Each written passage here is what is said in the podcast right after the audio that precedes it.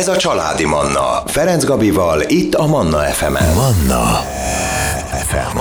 FM. Bilvax Tibor befektetési szakértő van itt velem a stúdióban, ugye havonta egyszer beszélgetünk gazdasági témában, most jött el az ideje annak, hogy újra átnézzük, hogy mi minden történt Picényországunkban, meg hát határainkon túl is, akár így a nagyvilágban. Szervusz, jó reggelt! Jó reggelt kívánok, és a hallgatókat is üdvözlöm. No, rengeteg téma van, újra, mint mindig, sokszor nincs is időnk ugye az egészet átbeszélni, de amivel most indítanék, ez a KSH-nak a legújabban közzétett adatairól induljunk, hogy 5,5%-kal volt drágább az élet 2023 decemberében, mint a 2022 utolsó hónapjában, és az inflációt 140 termék, illetve szolgáltatás árának a változásából számolják, ugye számolták ki, és itt meglepő adatok születtek, egészen pontosan, amit én így most kivettem, hogy nem is annyira az élelmiszerdrágulás az, ami meglökte ennyire az inflációt. Igen, ugye a kicsit visszaugorva 22 év végén ott az élelmiszerek voltak a legdurvábban emelkedőek, 23 év végén már voltak olyan élelmiszer termékek, amelyeknek esett az ára, van, aminek egyébként emelkedett, de ugye a 22-es nagyon száraz, csapadékmentes év után a 23-as évben az, az mezőgazdaság az nagyon jól teljesített. Egyébként az húzta ki a magyar gazdaságot abból a szintből a nagyon mély recessziós gödörből, tehát mondjuk, hogy két-három százalékos recessziós gödör helyett valószínűleg valahol mínusz nulla és mínusz egy között fogunk megállni, itt még erről nincsen tényadatunk. De voltak olyan A mezőgazdaság húzta ki? Mezőgazdaság uh-huh. húzta ki, ugye itt bázis hatások voltak, 22-ben egyébként lehúzta, 23-ban pedig felhúzta. Kicsi tehát nem óriási szerepe van a mezőgazdaságnak, de akkora növekedés volt 22-ről 23-ra, hogy az, egy, egy, az érezhető a GDP-ben is akár ilyen másfél-két százaléknyi emelkedési pontban.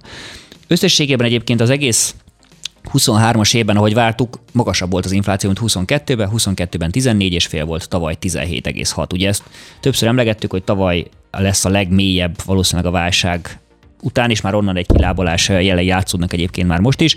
De ez átlagban, tehát ez, a, ez az, az egész az évet, egész évet igen, tehát a, mindig, és mindenre vonatkozóan. Igen, tehát ez egy, mindig játék a számokkal, hogy most éppen 5,5 százalék, ez azt gondolom, hogy kommunikációs hír, mert 5-6 év múlva nem azt fogjuk emlékezni, hogy melyik, melyik júliusról, melyik júliusról mennyi volt az infláció, hanem az éves mennyi volt, csak sokkal egyszerűbb volt ezt hangoztatni, mert tavaly évelején, vagy amikor itt ültünk, 25,7 százalékos inflációról beszéltünk, ami katasztrofális 90-es évekbeli szint volt, viszont utána úgymond a bázishatások miatt, mert már 22-ben nagyon magasak voltak a, mondjuk a nyár végén, ősszel az árak, és ahhoz képest mennyit emelkedtek az árak. Így jól hangzik, hogy most decembertől decemberre csak 5,5 volt, de ha azt nézzük, hogy két december tehát 21 decemberétől meg összesen majdnem 36%-ot emelkedett a, átlagosan az áruk és szolgáltások értéke.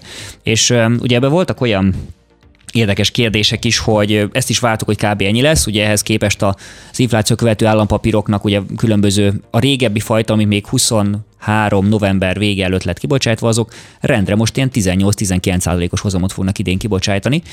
Vagy az, az jó, abszolút jónak számít, hát, nem? A magánembereknek jó erről fogunk beszélni, az Aha. az átlag Magyarországnak viszont ki kell viszont fizetni, nem. tehát Igen. ugye ez egy, ez egy ilyen hurok lesz az emberek uh-huh. zsebébe, egy eh, készpénztranszfert fog jelenteni azoknak, akik tudnak befektetni, ez nagyon fontos, és tudtak olyat venni. Viszont visszatérve az inflációra van egy, egy egész érdekes dolog, hogy azt mondja a Központi Statisztikai Hivatal, hogy majdnem 14%-kal esett a háztartási energia ára egy év alatt.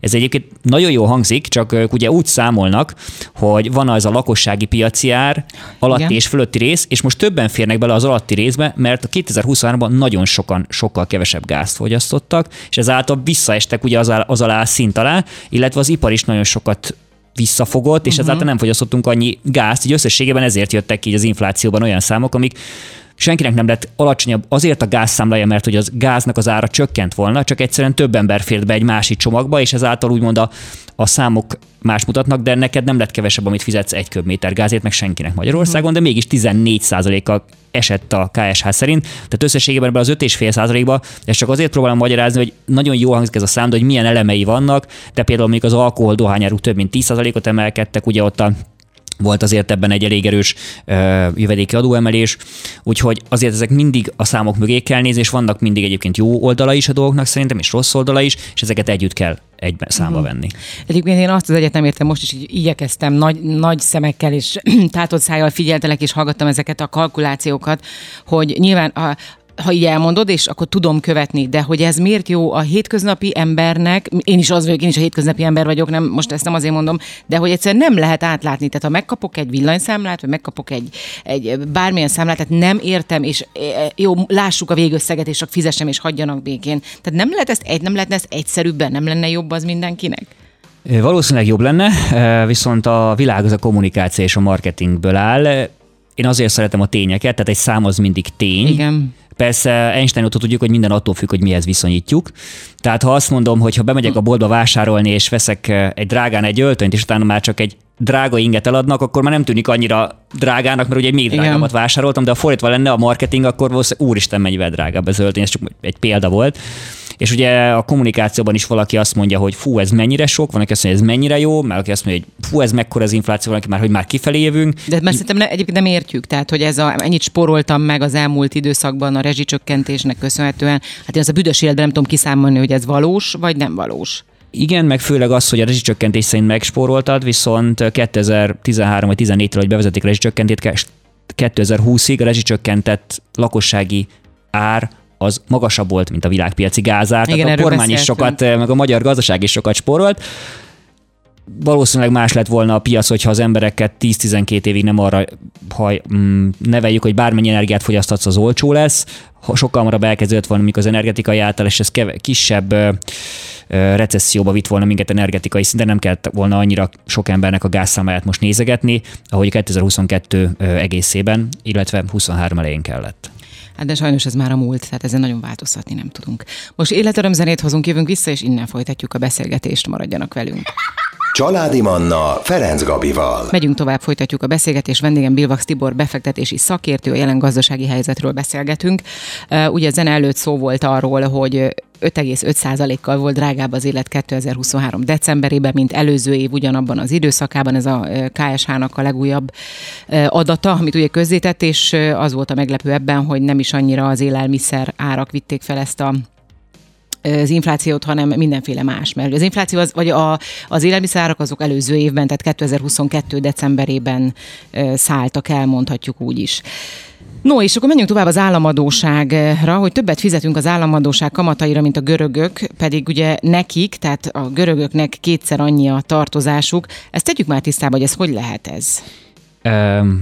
A GDP arányosan azt nézik, ugye egy ország nemzeti össztermék ez a GDP, és ahhoz képest mennyi kamatot fizet, hány százalékot. Ugye ez nálunk a békeidőkben még másfél százalék volt, most 2023-ban már 4,3 százalék volt, és ez messze magasabb, mint eddig az olaszok vagy a görögök. Úgy, hogy az olaszoknak az államadósága az GDP arányosan mondjuk ilyen 130-150 százalék, a görögöknek is ilyen 160 körül van, nekünk meg 80. Tehát, hogy ténylegesen kétszer akkor az államadóságuk, viszont a kamat százalékuk az alacsonyabb. Itt segít nekik az, hogy euró zónás Aha. sak, és ugye aki eurós, annak a, hogy mondjam, segít az, hogy mondjuk a németek erősek, és magát az euró készpénzt az az eurózónában az Európai Központi Bank alapkamatához mérik. Persze nem ugyanolyan olcsó mondjuk egy államadóság finanszírozás egy olasznak vagy görögnek, mint egy németnek, viszont még mindig messze olcsóbb, mint egy magyarnak, vagy akár egy egyéb országban lévőnek, és nekünk GDP arányosan összejött az óriási finanszírozási igény, és ez idén sem fog csökkenni, tehát még az idei évben is körülbelül hasonló százalékokban gondolkodhatunk, csak hogy érzékeljük, ez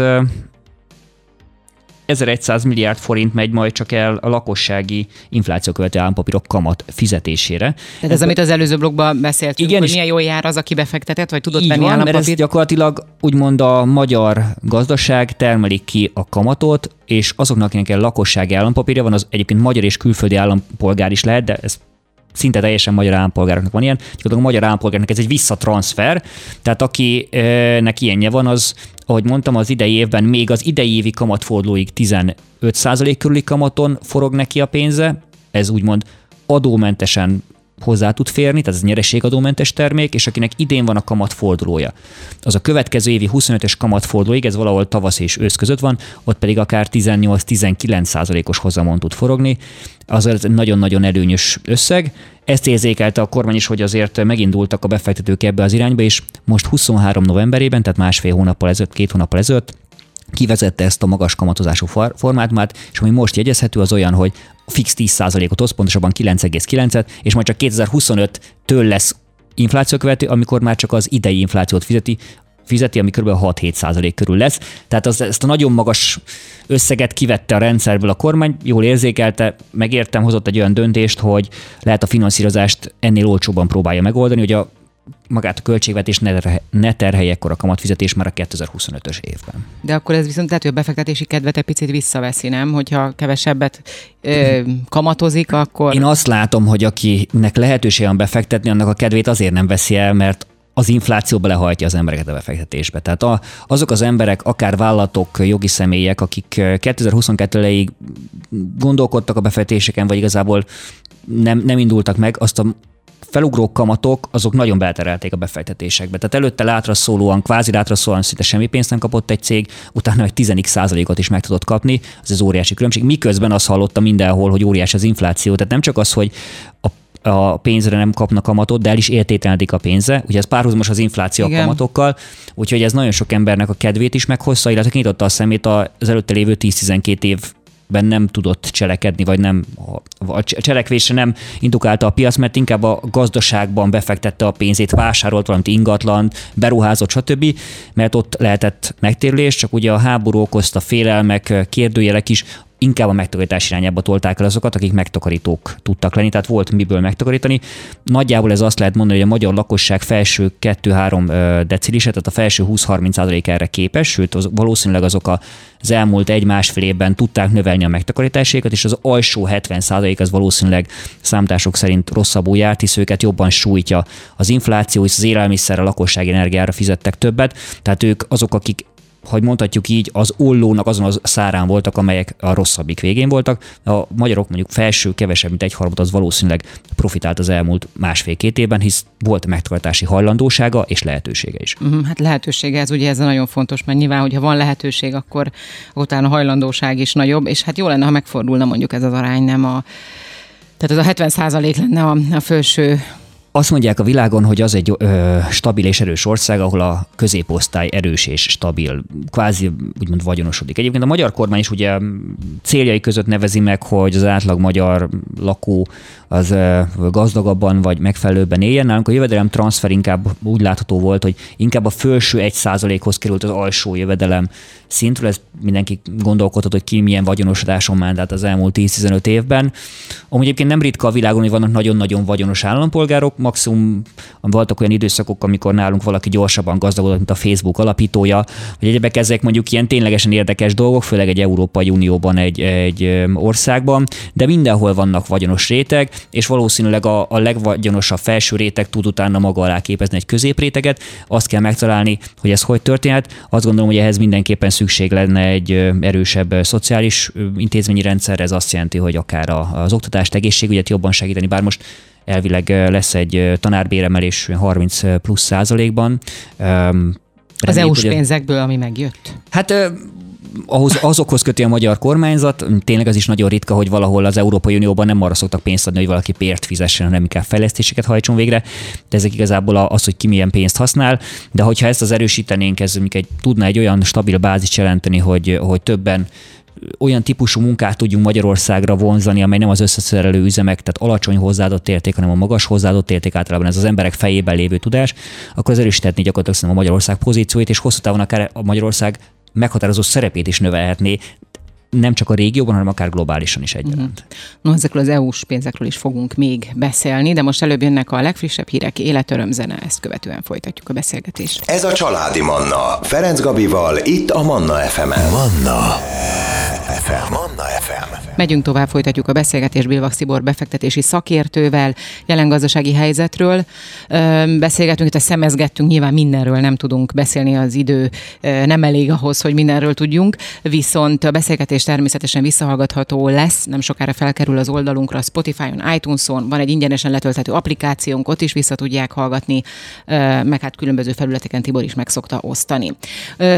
Volt itt szó néhány dologról, ugye a hírek és a zene előtt az EU-s pénz pénzekre még rá fogunk térni, mert ott is van egy, vannak érdekes hírek. Előtte viszont én még egy picit maradnék itt a különböző iparágaknál, például ugye olvasható, hogy még az aksi gyár sem húzta az ipar, nagyon gyengén teljesített a szektor novemberben, az ipari termelés volumene 2,3%-kal volt kisebb, mint egy hónappal korábban, ez is ugye a KSH adatai alapján vannak ezek a, ezek a számok. Ez minek köszönhető szerinted? Hát a magyar ipart nagyon lelastotta egyrészt a külpiacok lelassulása, tehát Németország az valószínűleg recesszióba csúszott tavaly ez ugye nekünk is rossz, ugye mi Németországba exportálunk nagyon-nagyon sok dolgot. Ugye ezt a magas gáz árak miatti visszafogott termelések hozták létre, és nálunk az első 11 hónapot nézi, tehát januártól november uh-huh. végéig, ami vannak adataink, ott 4,8%-kal esett az ipari termelés. Tehát ez egy igen ma-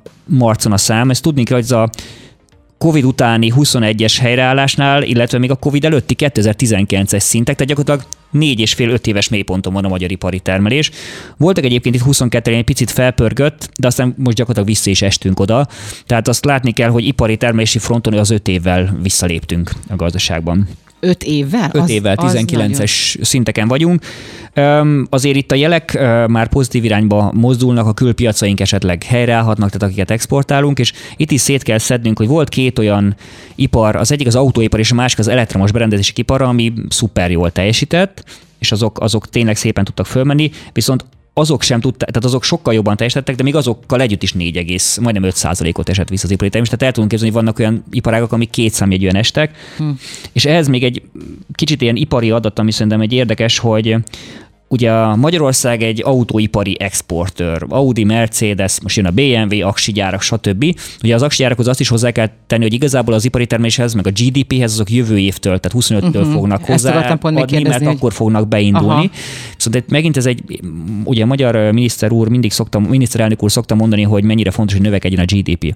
Ez igaz, csak ha azt mondom, hogy növekszik 100 egységgel a magyar GDP, az igazából nem annyi, mert ezek úgy működnek, mint egy aksigyár vagy egy autógyár, hogy idehozzák a motorokat, meg az alapanyagokat, aztán igazából összeszereljük és tovább megy. Tehát ehhez mondjuk a 100 egységből igazából olyan 12-15 egység, amit mi adunk hozzá munka, az összes többi az a, azt nem itt adjuk hozzá, nem Kínában adják hozzá, Japánban, stb. stb. Ez akkor lenne jobb, hogyha itt sokkal nagyobb lenne ez a hozzáadott értéki rész, ez amit szoktam, hogy ez, amit mondtam, hogy inkább fej, a fejben végzett Igen. munkánál nagyobb a hozzáadott érték.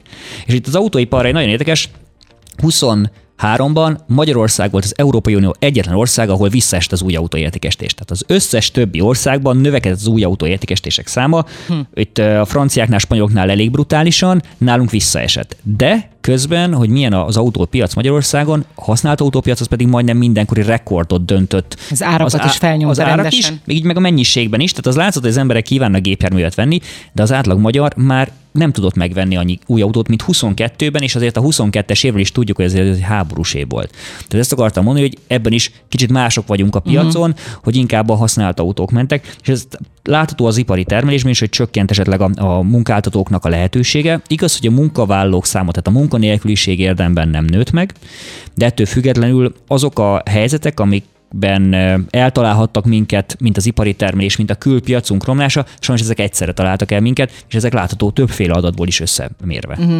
Ez az új autópiacnak a fellendülése, ez, ez nem is indult be még azóta? Tehát ez abszolút úgy látni, Vannak hogy... programok, ugye az Európai Unióból van egy Renew Európa program, uh-huh. és mhm. ott ugye egyébként fontos tudni, hogy Magyarország még néhány évvel ezelőtt, egy-két évvel ezelőtt azt mondta, hogy nem fog fölvenni hitelt a, ezekre a programokra. Hát most ugye fölvettünk, amit tudtunk hitelt, illetve fölveszünk, és ezekből például van egy olyan program, egy megelőleget, hogy magánszemélyek, cégek, illetve flottakezelő cégek vehetnek elektromos autót, tisztán elektromos autót, és kettő és fél, 4 millió forint közötti támogatást lehet ezekhez elérni, Igen. attól függ, hogy mekkora az aksi kapacitása. Tehát ebből a szempontból itt azért ez egy azt hiszem 70 milliárd forint fog összesen megjelenni ebben az új autó különböző, er- ezekben azért ez megnyomhatja az új autókat, tehát átlagosan, és maximum 20 millió forintos autót lehet venni, de mondjuk átlagosan vesznek 70 milliárd forintból 10 millió forintnyi autót, azért több ezer mennyiségű gépjármű beszerzést jelent.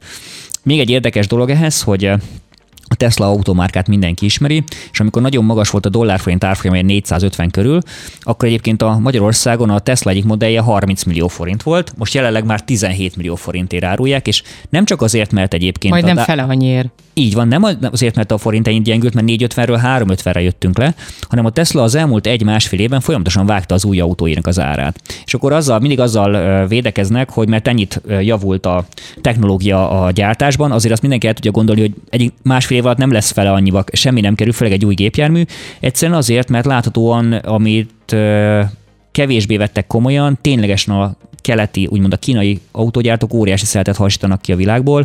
Már több autót gyárt a BYD, ami most már Magyarországon is elérhető és Szegeden gyárat fog építeni, mint a Tesla, tehát komoly versenytársam a Teslának, és nem árazhatja olyan szinten túl, de úgy képzeljék, hogy ekkora profit plusz volt a Teslában, és most egyébként ez a 20-21 millió forintos autó, az most ennek a hírre gyakorlatilag levették 17 millióra, ha azt mondjuk, hogy 20 millió volt eddig a maximum, ugye az új pályázat szerintem, hogy meg lehet venni autót, és pont most időztette a Tesla Magyarországon az áresését, az ez mindenképpen kérdéseket vet föl, de csak gondoljuk el azt, hogy tavaly előtt, vagy 2022 végén valaki vett 30 millió egy autót, annak most el tudja adni a másfél autót, vajon mennyiért, hisz ha újon hát, meg az újonnak, igen. Tehát ez egy nagyon érdekes a piacon, más autógyártók nem tudnak ilyen árat vágni, de láthatóan kell, hiszen ennyire jön a kínai autó, de ez nem ez annyira azért nem tisztességes, azért lássuk be. Tehát azokkal, akik valóban megvették 30 millióért, most mondjuk... Én el... azt gondolom, hogy ha Amerikában élnénk, akkor szerintem tömegperek indulnának így a, a Tesla ellen, Valószínű. de nem Amerikában élünk, és valószínűleg így nem fognak indulni. De ezt csak azt akartam mondani, hogy, hogy érezhetően a kínai autógyártás ennyire erősen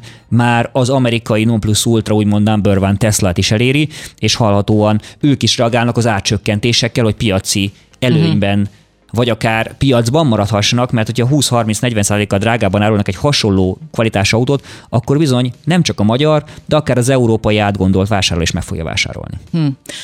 No hát akkor újra életöröm zenét hozunk, jövünk vissza, és innen folytatjuk a beszélgetést, most már rátérünk akkor az EU-s pénzekre is.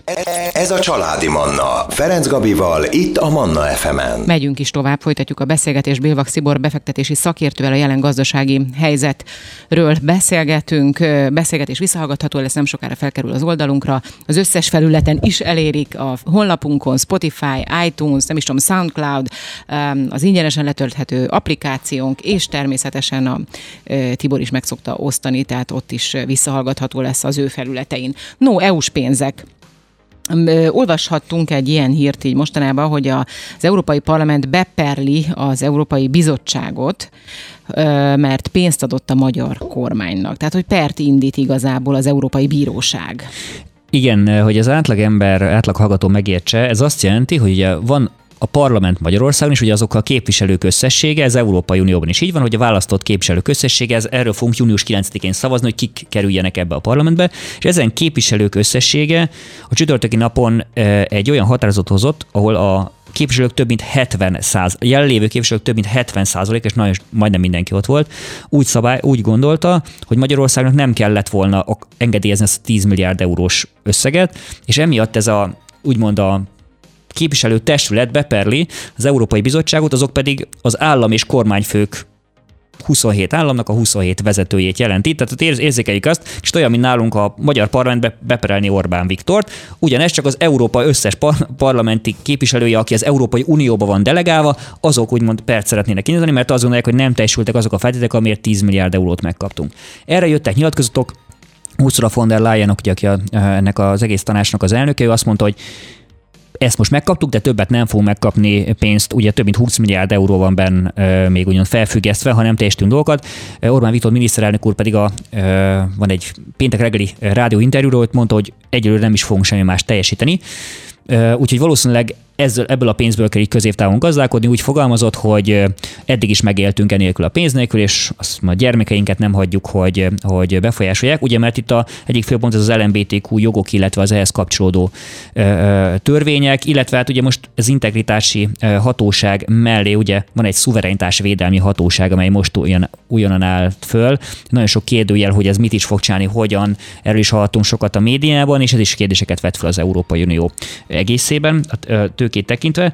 Egyébként azt is olyan fontos itt, hogy az államadóságról, állampapírokról sokat Igen. beszéltünk, hogy a magyar államadóságot azt az államadóság kezelőközpont bocsátja ki.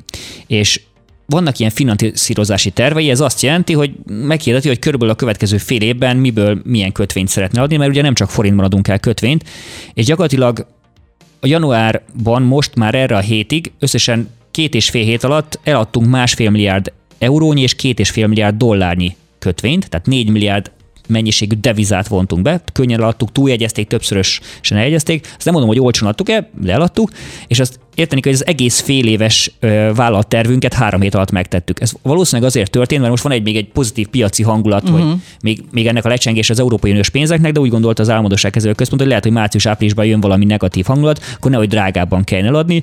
Még annyit Tehát tettek... ez egy jó lépés volt, ha jól értem. Igen, de azért érzékelhetjük, hogy ők is gondolták, hogy addig kell lépni, ameddig lehet. Uh-huh. Tehát ameddig még valószínűleg, mert ennél csak valószínűleg magasabban kamattal, tehát rosszabb feltételekkel tudnánk megtenni és a második fél évre is szeretnének devizakötvényt, de itt már úgymond panda és szamuráj kötvényt, ez azt jelenti a panda kötvény, hogy kínai yuanba, a szamuráj kötvény pedig, hogy japán jenben, és ugye Magyarországon van egy olyan törvény, meg ugye azt szokták mondani az MNB és a kormány részéről, hogy abban adósodjunk el, amilyen bevételünk van. Ugye mindig erről uh-huh. volt mhm. szó, hogy a devizavás, a devizahitel is azért csapott akkorát, mert svájci frankban adósodtunk el, de volt a bevételünk, és azóta van egy törvény, hogyha egy embernek mondjuk eurós fizetése van, akkor ő euróba vehet föl hitelt, ha egy cégnek eurós bevétele van, tud euróba felvenni hitelt. Magyarországon egyébként forintba kell.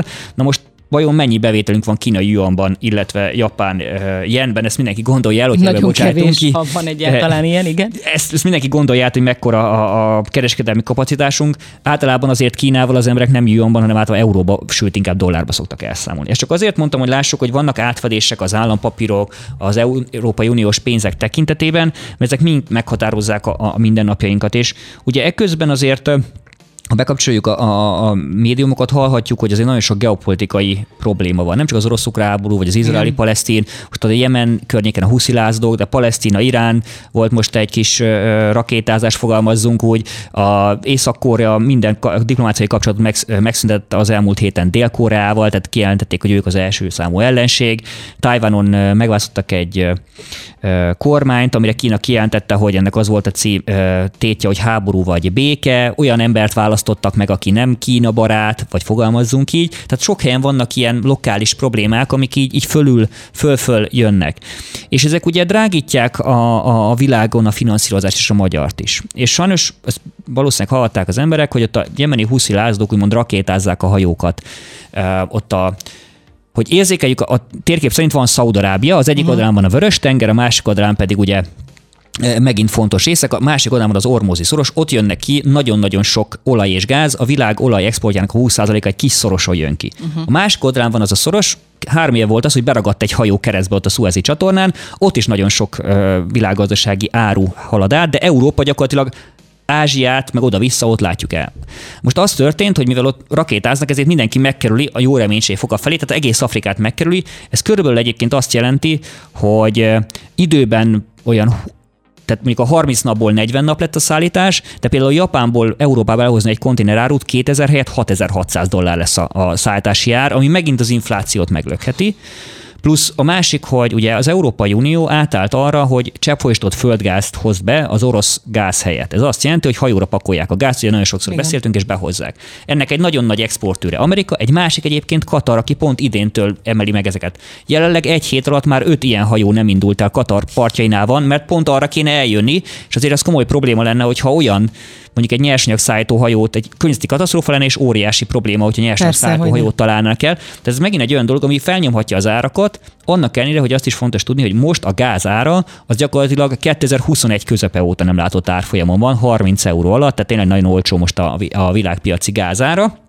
Csak azért mondom, hogy a kedves hallgatók, hogy ezek mind egymáshoz kötöttek. És Igen. hogyha mondjuk növekszik a szállítási költség, mert van egy lokális lázongás innen 6000 kilométerre, az az Európai Unióban is megemeli az inflációt, tehát nem tudnak úgy az árak esni, mert a szállítmányozás összeköt. Vagy például a berlini Tesla gyár hetekre leáll, a magyar Suzuki gyár leállt egy hétre, azért, vagy leáll egy hétre, mert nem, nem jön alapanyag, ugye, mit tudom, Japánból a motorokat nem tudják idehozni. És ezek nagyon fontos pontok, hogy annyira végletekig kijelezett a világ gazdaságnak minden pontja, hogyha ez a, a hosszú láncolatban valahol belenyúl valaki, akár egy kvázi egy kicsi ország, egy nagyon szegény országról kell beszélni, akinek egyébként a huszi lázlók a, a, a vezetésért harcolnak, és azzal, hogy onnan rakétákat lőnek ki a vízre, mekkora problémákat tudnak okozni. és ezzel tisztában vannak emberek, és csak azt akartam, hogy nagyon-nagyon összetett a világgazdaság, és nagyon sok minden változó van, ami meghatározhatja a mindennapjainkat itt helyben, annyira mennyire veszük a tejet a boltba, illetve azt, hogy mi lesz a világgazdaság idei sorsa egyaránt. Hát nem vagyunk úgymond függetlenek, tehát hogy mindenki mindenkitől függ meg mindentől, tehát hogy ezt látni kell, nem csak a gazdaságban, hanem úgy egyáltalán. Tehát Igen, ez a, ez a nagybetűs pillangó hatása, Pontosan. vagy pillangó effektus, valaki ismeri.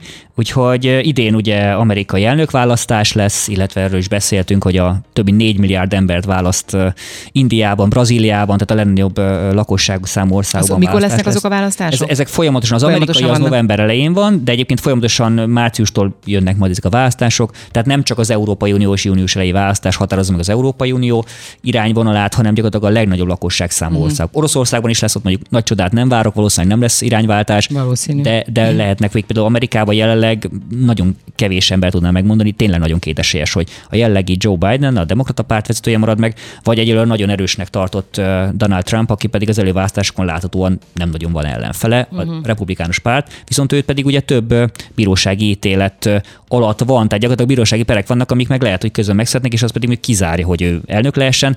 Tehát nagyon izgalmas az amerikai politika ebből a szempontból. Meg hát elég izgalmas év elé nézünk, ez a 2024 úgy tűnik minden szempontból nagyon-nagyon izgalmas lesz.